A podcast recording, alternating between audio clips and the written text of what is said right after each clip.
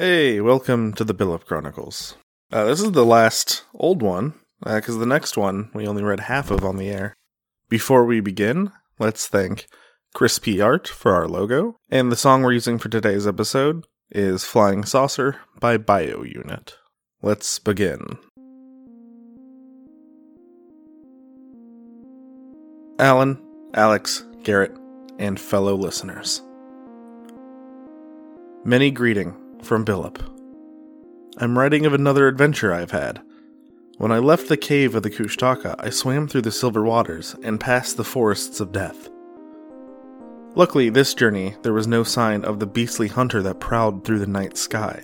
I did not even hear a howl. The only thing of note is that although the river's course was exactly as I would have expected it to be, I did not emerge along the banks of the lake I had slept on.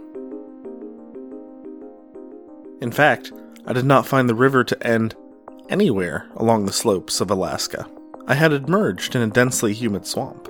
It was filled with all manner of animals and insects that I found common and familiar. After almost two days of gaining my bearings, I happened upon a lone gas station sitting by the highway. At night, I approached and searched the exterior for any signs of a location. The news hit me with a mixture of excitement and terror. I had found myself in Louisiana. This was a place that I had never been, but I had heard of the dark majesty that can be found deep in its swamps. You probably can understand my reasonable fear of crocodiles. Unfortunately for me, a frongo would probably be a pretty desirable meal for a large crocodile or alligator. I won't bore the listeners with more details of my travels, I decided that maybe it was time to visit home and share the tales of my adventures with them. Although I have loved the road, there was no replacement for family and a home. I did choose to take a detour and visit West Virginia on the way. I've arrived in the town of Fairmont, ready to search for any signs of the Vegetable Man. I was not initially sure where to even begin, given the time that has passed since the sighting in the weeks that I had explored and tried to find anything, I began to feel despondent. Not the least of the reasons being my anxiousness to return to my people and enjoy the companionship of my own kind for some much needed respite from the road and its challenges. While exploring in the hills, I found a small patch of stocky plants that seemed to glow in the moonlight. While walking amongst the stalks, I noticed that they all seemed to vibrate, ever so slightly, whether or not the breeze was present. I cannot remember much of what had happened in the next few hours. They seemed to pass with no keeping track of their passage. The cold of the night began to settle in, and I chose to settle down amidst the stalks. They did not provide much shelter from the wind or insulation for my own heat. It was better than being caught on open ground.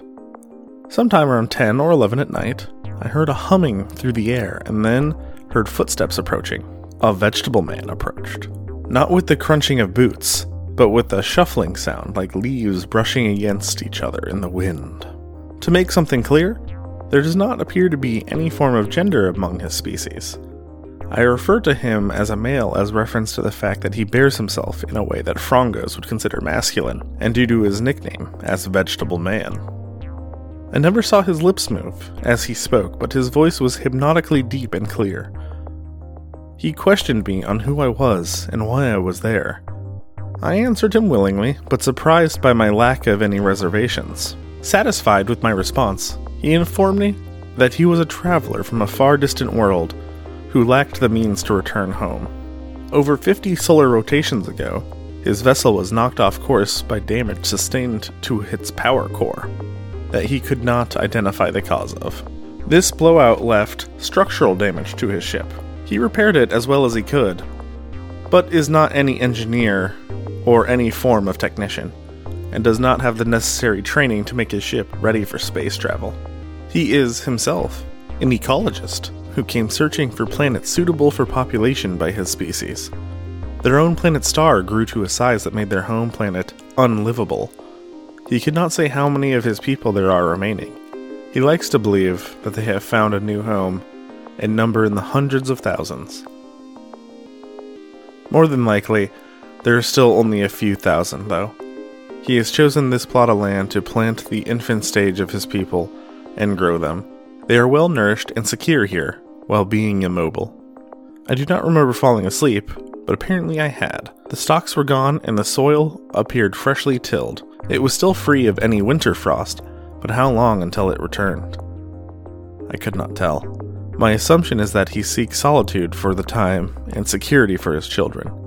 He has probably somehow transplanted them and left this place for however long he feels it necessary. I would have loved to ask him questions, but he did not offer so much without any prompting. I wish luck to him and his people. I wonder how humans would respond to the same world ending event his people have suffered. How would my own people?